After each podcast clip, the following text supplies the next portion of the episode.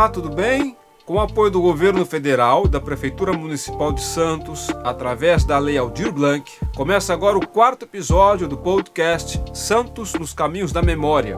A cidade de Santos é berço e palco de muitas mulheres com significativas contribuições para a história da cidade e mesmo do país. Entre essas mulheres, vamos falar hoje sobre Rosinha Mastrangelo.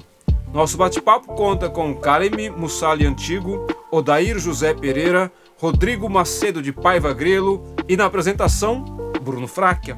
Episódio 4 de Santos nos Caminhos da Memória, Rosinha Mastrangelo e o Teatro de Arena. Fique aqui com a gente. Grandes mulheres santistas se destacaram por seus papéis protagonistas nos mais diversos meios, como teatro, canto, dança, jornalismo, rádio, televisão, moda, economia, entre outros. Entre essas mulheres, podemos citar as atrizes Lolita Rodrigues, Margarida Rey, Mary Gonçalves, todas nascidas em Santos, com legados que marcaram a história cultural da cidade. Outra grande mulher santista é a professora Eunice Caldas, nascida em 1879, cuja trajetória profissional foi marcada pelo pioneirismo no cenário educacional santista. Ela foi fundadora, em 1902, do Liceu Feminino, que hoje é conhecido como o Liceu Santista, e também foi diretora, no mesmo ano, do primeiro grupo escolar de Santos, o Cesário Bastos. Outras mulheres, por sua vez, chegaram a inclusive serem reconhecidas internacionalmente, levando o nome da cidade de Santos para além das fronteiras do país, como a santista Lene Iverson, por exemplo, uma grande cantora especializada em música internacional que se apresentou diversas vezes nos Estados Unidos. Em 6 de janeiro de 1957, em um programa apresentado por Ed Sullivan, Lene Iverson intercalou suas interpretações com as de ninguém mais, ninguém menos que o astro do rock Elvis Presley. Essas são apenas algumas das mulheres que marcaram a história da cidade de Santos. Este podcast, por sua vez, pretende contribuir para dar evidência ao trabalho de uma mulher em específico, uma das mais importantes personalidades santistas do século XX, nossa querida Rosinha Mastrangelo. A atuação de Rosinha como jornalista, editora, autora de rádio e teatro, cronista carnavalesca, poeta e crítica de artes, revela o espaço que ela conquistou em meios predominantemente masculinos. Por ser uma pessoa pública, teve que lidar com diversos preconceitos, seja pela escolha da carreira artística, que não era habitual para uma mulher na primeira metade do século XX, seja pela forma de se portar e vestir, que gerava questionamentos sobre sua sexualidade. Mesmo assim, com todas as dificuldades impostas pela sociedade apenas pelo fato de ser mulher, a Rosinha representa até os dias de hoje um símbolo de luta e amor pela cidade. E agora eu vou passar a fala para a especialista no assunto, a biógrafa da Rosinha. Atenção, biógrafa da Rosinha Mastrangelo, não é da Lolita Rodrigues, não é da Nede Veneziano, é da Rosinha Mastrangelo, que é o tema deste podcast. Nossa querida Karime. Karime, é com você. E aí, pessoal, tudo bem com vocês? E aí, boa tarde, Rodrigo, boa tarde, Odair, Bruno.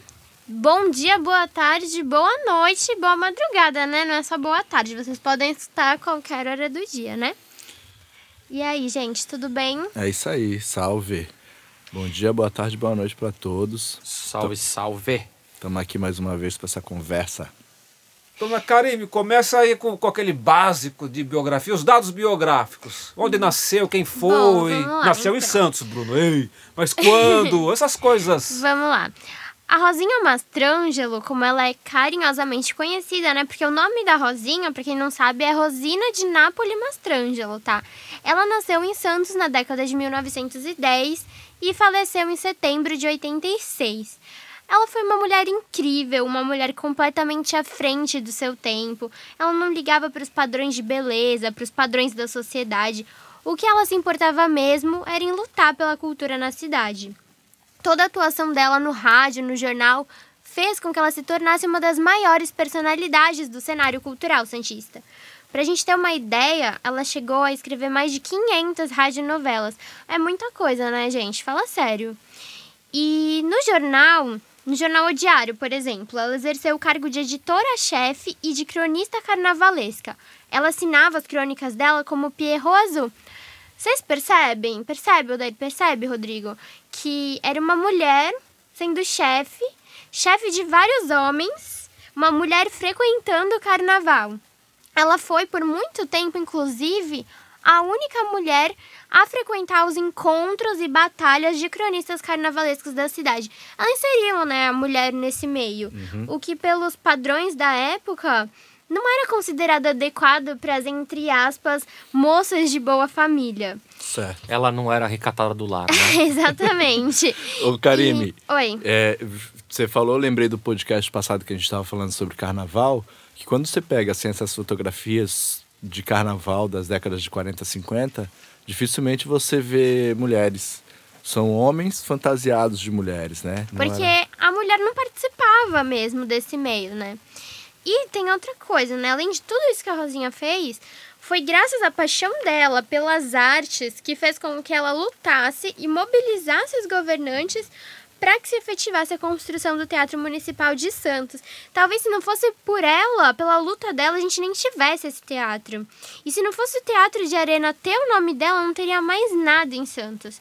E olha que a gente vê tantas pessoas que não fizeram absolutamente nada pela cidade, tem nome de rua, tem nome de praça, né? Uhum. E é por isso e por muito mais que a memória da Rosinha não pode se perder. Ela tem que ser lembrada, né, com muito respeito, com toda a admiração que ela merece. Essa é a minha luta. E, gente, então, já que a gente tá num bate-papo, eu queria fazer uma pergunta pra vocês. O Odair eu sei que já conhecia, mas, Rodrigo, você já conhecia a Rosinha? Vocês já conheciam a Rosinha? Se já conheciam, como conheceram? Conta um pouco pra mim. Eu não fazia a menor ideia de quem era. Viu? E aí, inclusive, eu conversei com a Karime na época que ela tava escrevendo o TCC dela sobre isso, né? Que foi numa época que eu também estava fazendo algumas aulas sobre as mulheres na história. Então você que está escutando aí, vamos fazer um exercício comigo rapidão, que é o seguinte. Eu só penso em nomes de mulheres, tá? Então, vamos lá. História antiga. Pensa o nome de uma mulher aí, Odair. Vou fazer contigo. História antiga. Vamos, uma não, 5, porque um é... Pô. 5 mulheres da Idade Antiga. Nenhuma. Primeiro que eu não sou aquele cara da história antiga. Tá, eu vou te ajudar então. Cleópatra, vai. Ô, Rodrigo, 5 mulheres. Eu sou péssimo de memória. Se tu falar assim pra historiador, mim... Bruno. Não, eu sou Bruno, você que tá escutando aí, Bruno. Memória não é uma coisa boa pra mim. Me fala 5 mulheres fortes da Idade Média. Ah, difícil, né? Vou ajudar. Joana Dark, beleza. Agora a gente vai para a Idade Moderna, onde a gente começa a ter um pouquinho mais, né? O que eu quero dizer com isso? Nós, historiadores, já é difícil a gente encontrar o papel da mulher dentro da história, porque quem é que escreve a história? São os homens.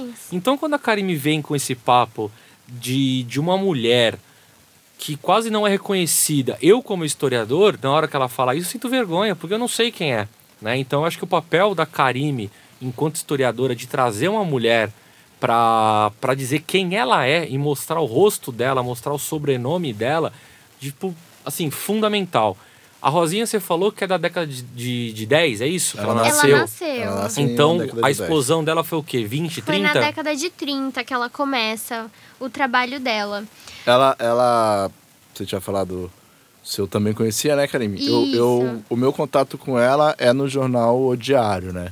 Vou fazer uma pesquisa lá, e aí quando eu faço a pesquisa, eu tenho interesse nos textos carnavalescos.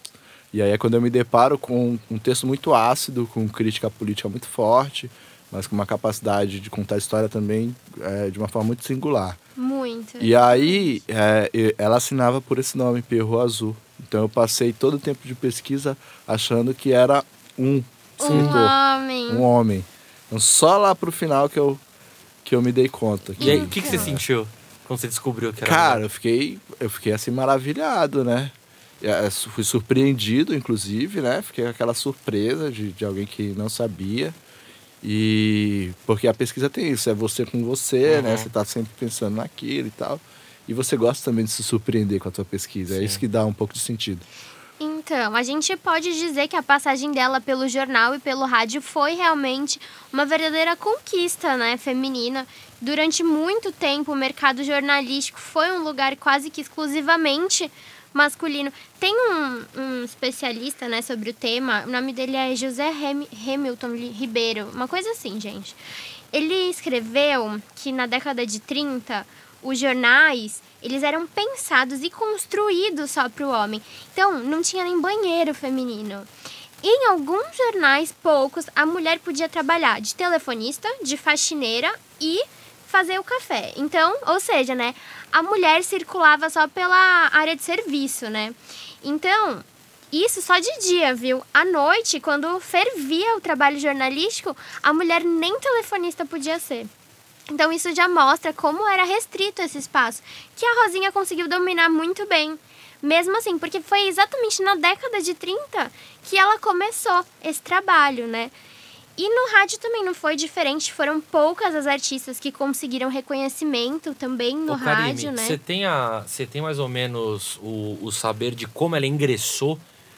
Por onde ela foi, assim, onde que ela entrou no prédio, assim, pra falar, opa, deixa eu ter um espacinho aqui...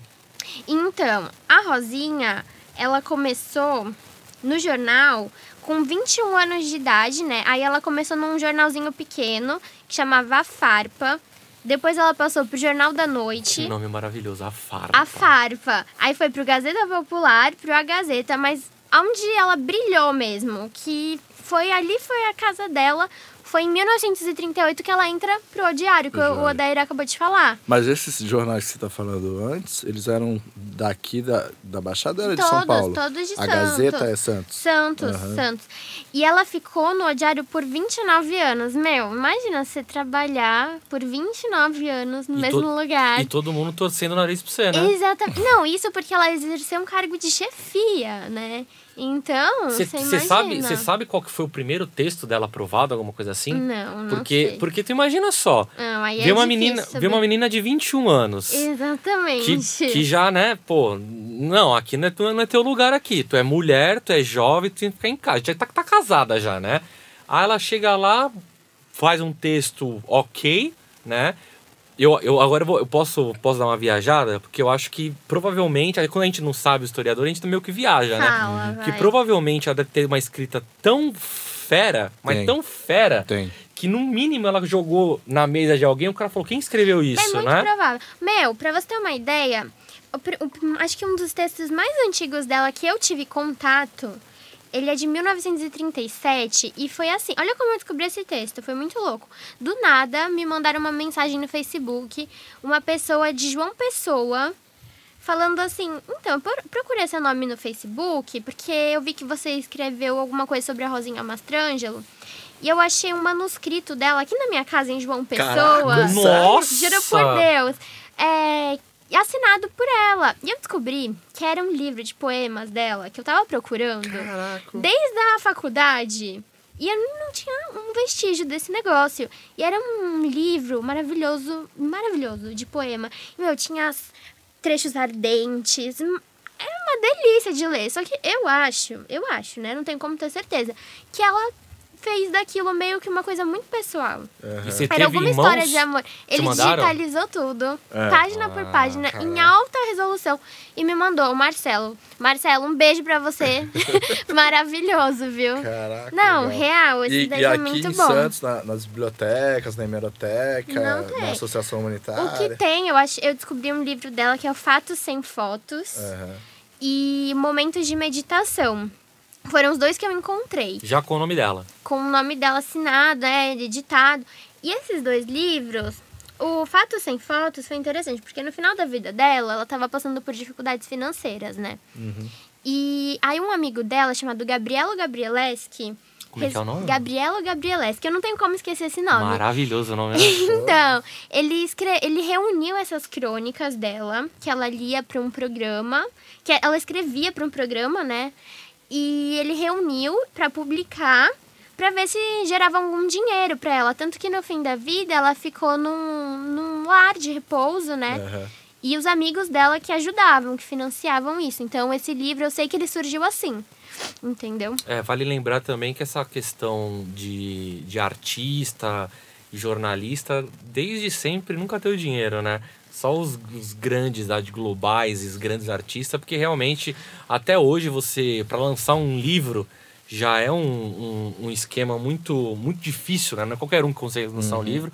Imagina só na época, sendo mulher, tentando lançar um livro, querendo ganhar um dinheirinho ali e não conseguindo. As dificuldades eram em dobro, mas né? Ela até que se deu bem, sim. Ela se deu bem, só que o que aconteceu? Ela também era escritora de radionovelas. E com o advento da televisão, a radionovela acabou caindo no esquecimento, né? Porque... Ela só escrevia ou ela falava também? Não, ela escrevia. Só escrevia. Roteirista, não? Isso. Tá.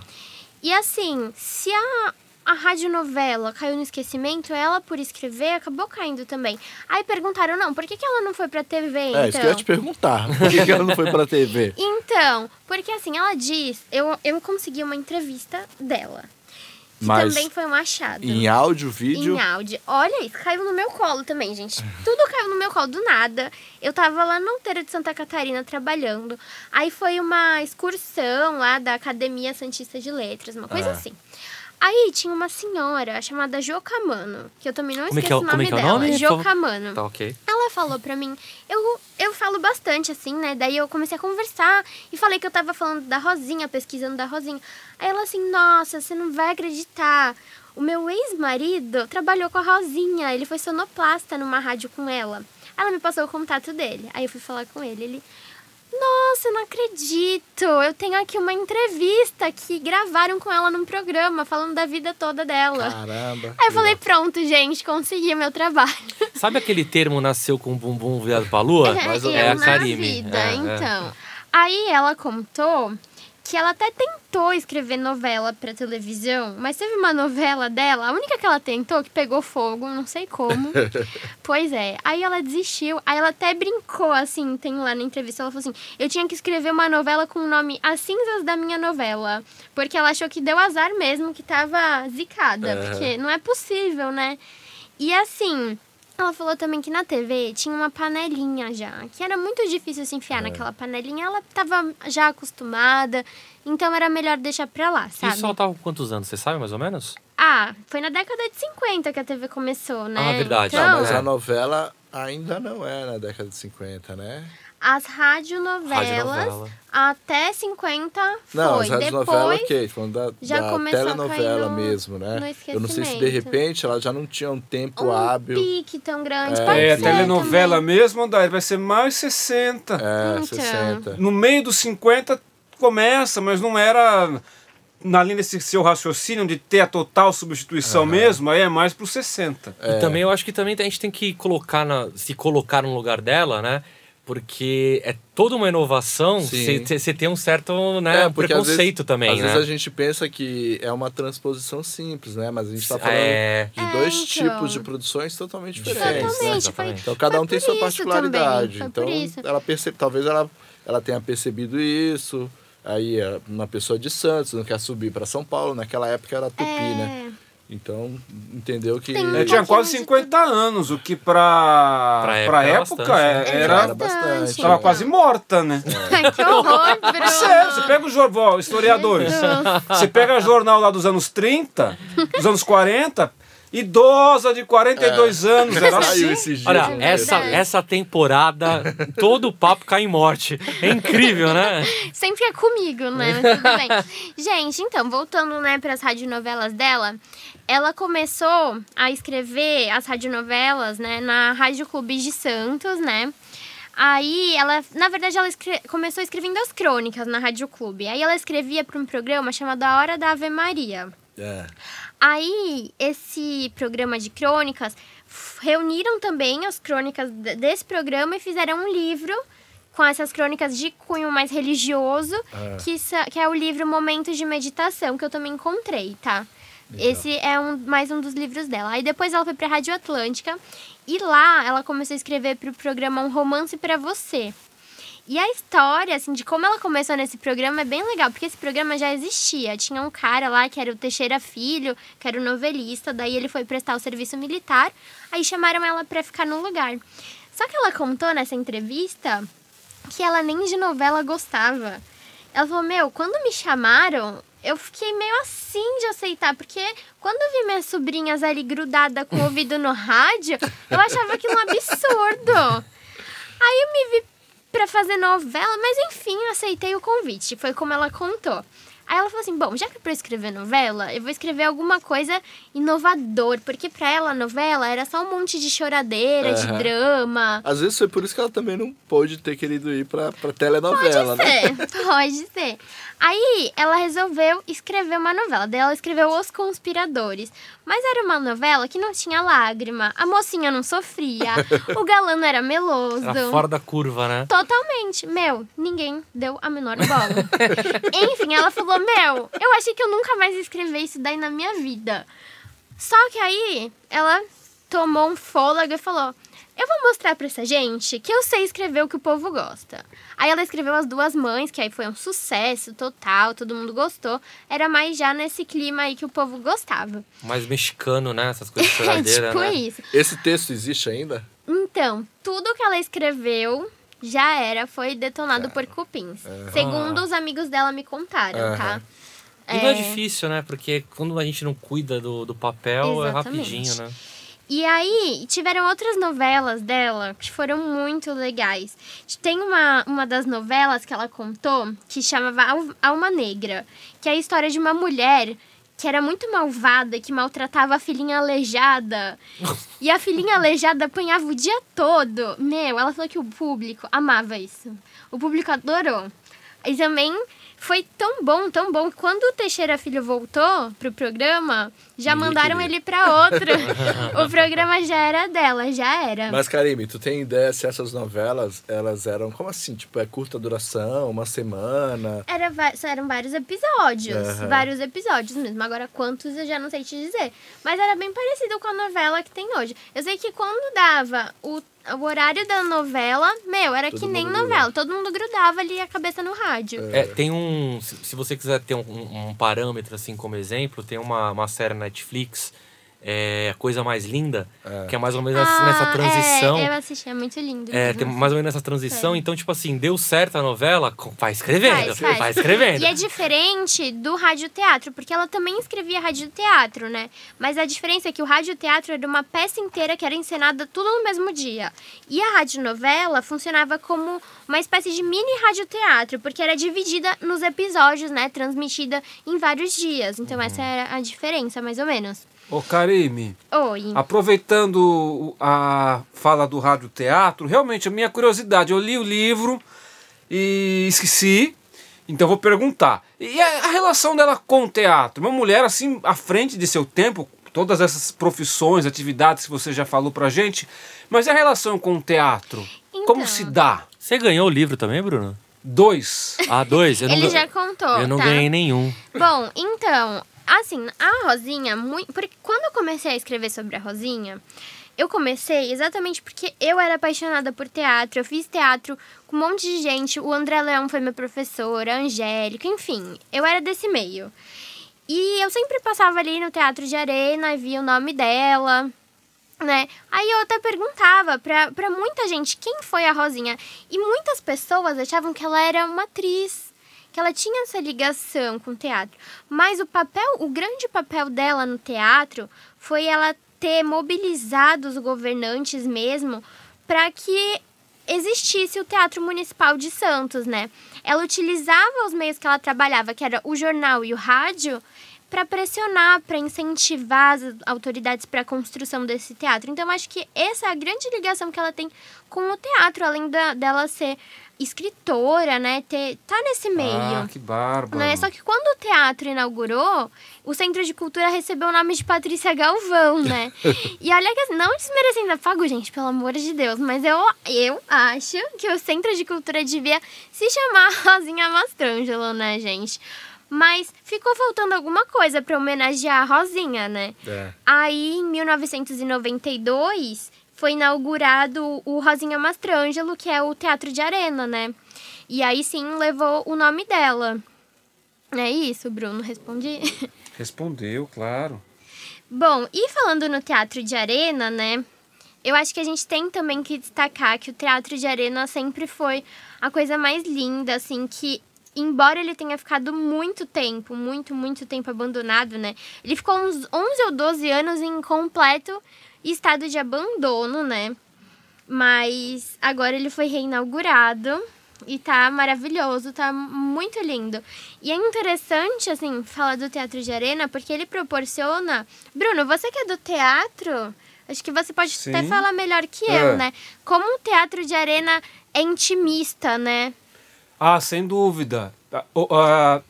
Eu acredito que o teatro nunca vai acabar, né? A arte teatral. Mas eu acho que o que pode manter o diferencial do teatro hoje, o teatro, uma peça de teatro, o teatro, um stream, um cinema, uma novela... é a experiência do Teatro de Arena, onde você está ali sentindo a respiração do ator, o ator está te vendo. Exatamente, você consegue ver até se a maquiagem dele está borrada, né? O cinema não dá, a televisão não dá, a internet não dá, isso é do teatro e não tem como tirar. Então... é uma outra experiência, né? É uma experiência diferente. Assim, cada experiência artística, e ontem a gente estava falando também sobre isso em outro podcast, cada experiência artística tem sua singularidade, né? Isso. Mas, Karime, o Bruno falou sobre a questão do teatro, né? Já que ele é alguém do teatro. Meus interesses são também históricos e carnavalesco, né? Uhum. Então, a gente estava falando sobre a atuação dela no jornal, sobre o codinome do Pierrot Azul. Eu queria que você também falasse, assim, se você sabe de onde surgiu esse nome... e as crônicas, assim, como é que era o tom da crônica? Bom, então, sobre o nome, né, Pierrot Azul, por que não Colombina Rosa, né? Uhum. Então, existem algumas possibilidades, né, que eu penso. Pode ser que ela tenha se inspirado numa obra chamada Arlequinada, Fantasia Funambulesca, significa excêntrica, que é do Martins Fontes, que aparece o personagem Pierrot. E eu descobri que a Rosinha era fãzaça do Martins Fontes, então ele teve uma influência muito grande na vida dela, então isso pode ser, né, um dos motivos. Como é que é o nome Martins da Fontes? Peça? Que palavrão gigante é esse, Fantasia Funambulesca. Martins Fontes é poeta, né? Exatamente. Ele é nascido em Santos? Ele é filho do Silvério Fontes. Silvério Fontes, isso. E aí... Silvério Fontes, médico. Médico. E, assim, a outra hipótese é que também esteja relacionado, né, com o fato dela ser homossexual. Alguns amigos e colegas dela de trabalho contaram que ela era homossexual, né, e que ela tinha aparência quase que masculina, ela usava os cabelos bem curtos, ela se vestia com muita simplicidade, então talvez ela quisesse se expressar com esse codinome como ela se sentia. É uma opção, ou uma afronta também, né? Também podia ser, porque se ela usasse um codinome feminino, pelo carnaval ser um espaço muito masculino, os leitores não fossem dar bola e ela fosse subestimada, né? Olha, eu vou ficar com a afronta, porque pelo histórico dela... Mas assim, a questão... uma afronta. A questão da homossexualidade nunca foi também... algo que ela externou ou não, assim...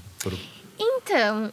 Pelo que eu vi, depende. Algumas pessoas me falavam que só um jeito dela se vestir já era bem explícito. Que é uma forma de externar, né? Claro. Outras pessoas falavam que ela não gostava nem de tocar no assunto. Entendi. Nunca viram ela com uma pessoa. Mas outras já falavam, não, mas ela tinha uma companheira que morou muitos anos com ela. Entendi. Então, não tenho como ter certeza, né? Até porque na época, até hoje, né? Vocês têm os padrões femininos, né? Sim. Na época, provavelmente, ela não era nada do padrão feminino, então já causava um choque, né? Também. E se é assim, no meio do carnaval, né? Também podia ser uma afronta, como você diz. E isso também, a família dela... Eu não sei porque no final da vida dela não teve tanta ligação assim com a família. Ela tinha irmãos? Tinha irmão. Irmão eu tenho certeza porque tinha o Antônio Mastrangelo e ela falou sobre sobrinhas, né? Aham. Então... Na pesquisa você não conseguiu localizar, chegar a esses sobrinhos? Não consegui. Agora, Pode ser que ela tenha sofrido um preconceito pela família, e pode ser também que a família dela estivesse na Itália, porque eu consegui achar 2 cartões postais dos sobrinhos dela, enviados da Itália. Caramba. Então, pode ser que a família dela fosse da Itália também, então não dá pra saber. Né? Karime, tem uma crítica assim, muito comum em relação a biografados, né? A biógrafos, aos seus biografados, que em algum momento os caras são pescados ali por quem ele tá escrevendo sobre, né? E se deixa um pouco ludibriar. Eu não sou biógrafo da Rosinha, é você, mas eu também tive que ler muitos textos dela. E eu achei que em algum momento ela me enganou. Vou tentar te explicar assim? Aqui. Porque assim, os textos dela, quando ela escrevia lá com o Pierrot Azul no jornal Diário, ela tinha sempre um tom muito saudosista em relação aos carnavais anteriores. O carnaval de rua. Ela via o carnaval da década de 50, 40 já como um período final do carnaval de rua. Porque para ela o carnaval bom era o carnaval praticado na década de 20. Eu percebi isso também. Então ela dizia, eu lembro de um texto que ela falava assim, que o carnaval não é mais o mesmo depois da guerra. Então, uma referência à Segunda Guerra Mundial que acaba em 45. Eu percebi isso. E que também, as pessoas estavam entrando para dentro de casa e deixando a rua. Então ela tinha assim, esse tom saudosista muito forte. Aí depois, quando eu fui reler o meu trabalho de conclusão de curso, depois de uns anos, 3, 4 anos, eu achei que eu me deixei envolver pela conversa dela. Porque o carnaval da década de 50, ele ainda é um carnaval de rua. E olha, assim... Então eu acho que eu também me deixei levar. Mas vou fazer o advogado do diabo agora, tá? Vou fazer o advogado do diabo, porque... Até hoje a gente consegue falar de... Ah, no meu tempo que era bom, né? Então. Bom, pode ser. Então, assim, pelo que a gente tá... Eu sou totalmente leigo do assunto, eu tô vendo aqui de fora, né? Então, o que eu tô percebendo dela, da Karime falando, de vocês contando sobre o carnaval, é de uma pessoa que... amou o que viveu bem na juventude, amou, mas tipo assim, mergulhou no que fez, né? Sim, ela viveu muito pro trabalho. E quando ela começou a ver as transformações, tanto da sociedade quanto de cultura, ela falou, não, gente, peraí, que da outra época era melhor, né? Então a gente já falou, por exemplo, da transição dela do rádio pra TV, que ela não gostou, daí agora tá falando também do carnaval antigamente era melhor. É a mesma coisa se eu falar que antigamente, os anos 80, era muito melhor que hoje, Karime, né? Então só pra poder matar a pergunta, pra fazer a pergunta... Te defendi, hein, Rosinha? Pode, tamo junto. Onde você... como é que você enxerga essas qualidades da Rosinha? Assim, e em que momento você acha que, de repente, ela te encantou, te ludibriou e tal, a partir da figura dela? É difícil saber, porque eu acho que toda a atuação dela, o fato como ela, por ser mulher, conseguiu entrar nesses meios e fazer um nome e ser tão brilhante, eu acho que eu fiquei encantada, não tem como. E eu acho que eu comecei a achar o trabalho dela, qualquer coisa que ela escrevesse, maravilhoso, desde então. Simplesmente por esse fato, né? A gente vê que você tem esse encanto por ela, né? Que tá sempre adjetivando, é brilhante, maravilhoso. Então, exato, porque mas tudo legal. Que eu consigo falar dela tem que ter um adjetivo, mas pode ser, eu acho que tem isso, né? Eu não consigo manter essa neutralidade que tinha que ter. Não tem que ter, não. Eu ia falar isso, acho que nem tem que você tirar disso. Algumas pesquisas, né, quando vai falar de biografia, como escrever uma biografia, fala isso, da importância da neutralidade do biógrafo. Mas eu acho que no meu caso... Não, neutro nem sabão, né? Exatamente. Até porque eu acho que é importante a gente enaltecer, quando a gente estava falando lá no começo do programa, pessoas que a gente não conhece, principalmente como eu dei aqui a brincadeira de que mulher que você conhece de tal época. Veja só, você que está escutando aí, você já escutou falar em Rosinha Mastrangelo? Então eu acho que a Karime está fazendo um papel que eu acho que é perfeito. Ela está mergulhando nessa personagem, né, histórica, santista, mulher, e que você que está escutando talvez não conheça. Então, acho que a gente tem que enaltecer, sim. Acho que tem que mergulhar, sim. Essa coisa de neutro, realmente. Nem sabão, viu? Você falou bem, como. Viu? Karime, deixa eu te fazer uma pergunta. De produção textual dela, para nós, a gente tem principalmente os artigos, as críticas e jornal que o Odair citou, né? Sim, ela foi também crítica de artes, né? Tá. poeta, como eu falei, escreveu os livros. Que tem nas bibliotecas, algumas bibliotecas públicas, só, né? O que eu encontrei foi aqueles que eu já falei, né? Que é o Momento de Meditação e os Fatos Sem Fotos. E onde você encontra esses livros? Na biblioteca municipal, que eu encontrei. Isso faz tempo, tá? E também tem na Fundação Arquivo e Memória, tem alguns livros. Na Fundação, foi assim, deixa eu explicar. Quando eu comecei a pesquisar sobre ela, não tinha absolutamente nada sobre ela, né? Eu já contei isso pra vocês. Uhum. Só que aí, eu falei, bom, como ela era do rádio, pode ser que tenha alguma coisa no MIS. Aí eu ia no MIS, não tinha nada. Mas eu insisti, eu falei, não vou uma vez só e pronto. Eu comecei a ir lá quase toda semana no MIS, pra ver se eles não achavam nada mesmo sobre a Rosinha. Aí, do nada, uma vez que eu apareci lá, eles falaram, olha, aqui é o Museu da Imagem do Som, mas apareceu aqui do nada uma caixa de livro, escrito Rosinha Mastrangelo. Olha aí pra ver se não tem alguma coisa. Mais uma coisa que caiu do meu colo do céu, assim. Quando eu abri a caixa, tinha um monte de livros.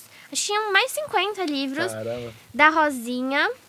É, só que era do acervo dela. Então eram livros de pessoas que davam pra ela de presente, entendeu? Ah, não é livros dela? Não, é livros que pertenciam a ela. E todos com dedicatória. Isso foi maravilhoso, porque eu pude ver como ela era querida no meio artístico por tantas pessoas. E as pessoas falavam assim, muito obrigada pela doação que você me fez, muito obrigada por ter me colocado em tal lugar, entendeu? Então deu pra ver que ela foi uma pessoa boa, assim, mais livro, um adjetivo aqui, mas não tem mas como. Livro dela, se eu quiser pegar uma obra dela hoje, eu não consigo comprar. Então, não, eu não tem mais, não bem provavelmente não tem mais edição. Eu fiz essa pergunta, viu, Karime? Pra, assim, porque pra gente, quero ler alguma coisa, mas a fala do Odair, pra mim, aqui, mais como ouvinte, um ouvinte especial, né, porque eu tô com vocês, me ajuda a ter uma dimensão da qualidade da escrita dela. Porque era uma mulher escrevendo como, né, assim, numa identidade masculina, que conseguiu enganar, entre aspas, um pesquisador que tem formação. Então isso mostra, assim, não é? Uma boa escrita dela. Sim, ela realmente, sem dúvidas mesmo, ela foi muito boa nisso. Tipo, a vida dela era isso, né? E aí o Odair estava falando, né, de eu ficar apaixonada e tal. E quando eu vi que o Teatro de Arena tava daquele jeito, todo acabado, gente, era tudo alagado, tava caindo aos pedaços. Eu fiquei muito chateada, assim, por tudo que ela fez, ela merecia coisa melhor. E ele tá daquele jeito, era um descaso tão grande com o nome da Rosinha, não era nem com a cidade, eu acho, era mais com o nome dela que eu pensava, assim. E aí, quando eu vi o teatro que mudou completamente, porque aquele teatro também era símbolo de uma arte regional, de uma arte alternativa. Ele era um símbolo de resistência. Aí mudou, sabe? Eu acho que agora é a hora da gente falar. O Rodrigo também estava falando disso agora, né? Que esse trabalho é importante mesmo de estar mostrando como ela, tudo que ela fez por Santos, né? E você, desculpa, Dari, mas você tem mais um trabalho agora, né, Karime? Porque além do teu livro, agora você tem um trabalho de pegar as obras dela e republicar. Reeditar, né? Então. Vamos dar essa missão para ela. Já te dei a missão, gente, já tá dada a missão. Karime, precisamos ir encaminhando pro fim. É só compartilhar um pensamento aqui em relação, porque não se sabe a certeza, né? Por que o nome era masculino. Mas era muito comum, eu tenho estudado o século XIX, as mulheres que escreviam no século XIX para teatro, sobre teatro, e escreverem sobre identidades masculinas. Então, às vezes pode ser até uma coisa mais simples. Ela escrevia não por contestação, não porque era homossexual, mas simplesmente porque poderia ser que não fosse aceita. Um texto dela, uma mulher falando de carnaval. Sim, então, né? Eu coloquei isso também. Eu também acho que é uma possibilidade mesmo. Eu digo isso pra concordar. Eu se fosse pra votar, voto com você nessa possibilidade. Não, eu também acredito. Que é mais simples. É que às vezes o simples pode não ser tão sedutor, né? Sim. Mas eu acho que é nesse caminho. Eu falei demais hoje. Não, tá vamos ótimo. Encaminhando pra sua fala, uma conclusão e a indicação sua de leitura. Tá. Então, eu vou finalizar agradecendo a todos vocês, tá? Agradecendo por essa oportunidade de estar aqui, de falar mais sobre a Rosinha, né? Falar sobre, dar visibilidade para a história de alguém que estava praticamente esquecida, né? Caindo no esquecimento. E a indicação, né? Vamos lá. Pra esse episódio, eu vou ser óbvia, né? Porque quem me conhece sabe que eu escrevi o livro Rosinha Mastrangelo nas Pistas de uma Construtora de Sonhos. Quem não sabe agora já sabe, né? E é a biografia da Rosinha, mas tem muitas outras coisas interessantes sobre a vida dela, sobre a carreira dela, que não deu pra contar aqui, senão ia ficar muito mais longo o episódio. Então, quem se interessou, é só me procurar no Facebook, no Instagram, que eu mando pra vocês o livro. Viu, Rodrigo? Eu mando. De graça? De graça. De graça? Essa eu quero ver. Essa eu quero ver. Mas só tem alguns exemplares agora, não tem muitos. Porque quando eu escrevi esse livro, eu me inscrevi no Faculte, né? Eu não sei, é até legal, vou ficar essa dica aí pra vocês, que é um edital que a prefeitura abre, que é um fundo de assistência à cultura. Aí abre todo ano para financiar projetos culturais, né? Aí você compete com vários outros projetos e pode ser contemplado. Aí no sexto Faculte, eu consegui ganhar. Gente, modéstia à parte, em primeiro lugar, tá? Vai. Aí, vai pensando. Aí eu consegui publicar 500 cópias. Só que... E não me deu nenhuma. Só que agora tem poucas, não tem muito mais. Mas aí é só me procurar que eu, enquanto eu tiver, eu mando pra vocês. Inclusive, me procuraram há pouco tempo e eu já consegui enviar, tá? E é isso, gente. Vocês podem me procurar Karemi Mussali no Instagram e no Facebook, tá bom? E eu acho que é isso. Quero meu livro. Obrigada, gente. Agora é o Odair. Eu que dou a dica? Então, mais uma vez, a gente começa, né? Com um papo legal pra caramba e termina ele da melhor forma. Ah, pensei que você ia falar, que você teve um susto agora. A gente começa com um papo bom e termina, que é um desastre. Não, e assim, é sempre muito gostoso a gente ouvir sobre personalidades que são importantes, inteligentes e que acrescentam pra gente, né? Então, acho que a Rosinha tem isso. É uma memória que não deve ser esquecida. A Karime tá aqui e já pegou isso como missão de vida mesmo. Não deixará ser esquecida. Minha missão. A próxima missão dela será republicar os textos da Rosinha. Isso. Vai se fazer me ajudar. Vai fazer uma garimpagem. Então, acho que é isso que eu tenho para falar. A minha dica cultural de hoje é sobre a cidade vizinha aqui, Santos, São Vicente, minha cidade. A gente pode fazer passeios legais por ela. Então, eu indicaria uma espécie de roteiro que você mesmo pode fazer. Você pode, de repente, pegar um motorista de aplicativo, descer na Vila Cênica de São Vicente, conhecer o que tem por lá. Tem coisas relacionadas a artesanato, gastronomia. Depois de sair, você pode entrar na Igreja Matriz. É só atravessar a esquina. A Igreja Matriz é um prédio antigo, reformado algumas vezes, então você vai ver algumas histórias lá. Depois de sair desse prédio, você pode entrar na Casa Martim Afonso. A Casa Martim Afonso é uma espécie de centro documental e museu, guarda as ruínas mais antigas de alvenaria das Américas, data da chegada do Martim Afonso.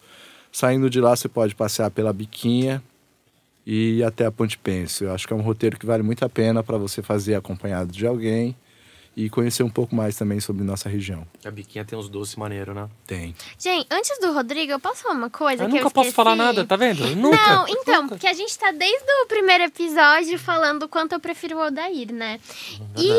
Verdade. Inclusive, ele vai falar mais? Vai falar mais? O Odair que me ajudou. Ele que me ajudou a escrever o projeto pro Faculte. Então, começa por aí. E outra coisa... Ele que me deu um estalo de escrever sobre a Rosinha desde o TCC. Ele que falou, Karime... Ele te aguentou 4 anos também? Não, eu aguentei, ele me aguentou também, ele estagiou comigo. E ele falou, por que você não escreve sobre a Rosinha, já que você quer tanto falar sobre o teatro? Porque eu sempre queria juntar a história com o teatro, meio tipo, por que eu não fui fazer artes cênicas, né? Aí foi meio isso. E aí, quando o Odair falou da Rosinha, eu falei, era isso que eu tava procurando, meu Deus. Rodrigo, então, não Odair... Dá pra tu, não. É com você, tá? O negócio. Vai, Rodrigo, pode ir, dá agora a tua dica. Eu não quero falar mais nada, eu tenho que falar mesmo? É obrigado agora? Eu quero ir embora. Vai. No momento agora eu quero ir embora. Pode falar. Ele é filho único, Karime? Ele é filho único? O Rodrigo? É? Lógico. Lógico que é. Você acha que ele é assim por quê? Eu quero ir embora nesse momento. Vai. Bom, tá bom. Vocês ficaram falando, então eu vou falar de um dos maiores poetas contemporâneos da cidade de Santos, tá? Ele se chama Rodrigo Grilo, um dos maiores poetas da cidade. Tá de brincadeira, né? Um dos maiores poetas da cidade, certo? Lançou um livro aí há 2 anos atrás, chamado Todo o Resto do Mundo, Para Todo um Novo Começo Se Pensa em um Fim. A primeira leva dele, a primeira impressão dele já está esgotada. Então, se você quiser... Uau! É sucesso, né? Quando a gente alcança um sucesso... É bom mesmo, gente. E quando se é bom, né? A gente tem que falar. Quando o ator é bom, o autor é bom, a gente tem que falar. Então, infelizmente... Nada humilde. Né? Eu tô falando desse autor, né? Então, se você quiser comprar um livro, é só entrar no site da editora multifoco.com.br, que ele está disponível para você. Infelizmente, comigo... eu não tenho mais. Mas aí, se você entrar no @ todo o resto do mundo no Instagram, você pode que, se for da região aqui perto, a gente combina e eu faço um belo autógrafo para você neste livro, que foi considerado um dos melhores livros da década. Olha aí, vai. Isso. Quem é Paulo Coelho? Não sei quem é não, mas eu sei quem é Rodrigo Grilo. Marquem aí, todo o resto do mundo. Bom, gente, esse foi o nosso 4º podcast. Vou dar uma sugestão rapidinho por conta do tema, indo nessa linha da escrita acadêmica, com pesquisa, com nosso preparo, como tivemos livro de Odair, hoje o tema o livro de Karime. A minha indicação vai na linha do tema também. A gente vai aqui na minha indicação, olha aqui, de Pagu a Patrícia, O Último Ato, de Márcia Costa, falando de Patrícia Galvão, que é uma personagem, uma pessoa muito importante na história de Santos. Fica um tema para uma 2ª temporada do podcast. É isso, gente. Obrigado. Tchau.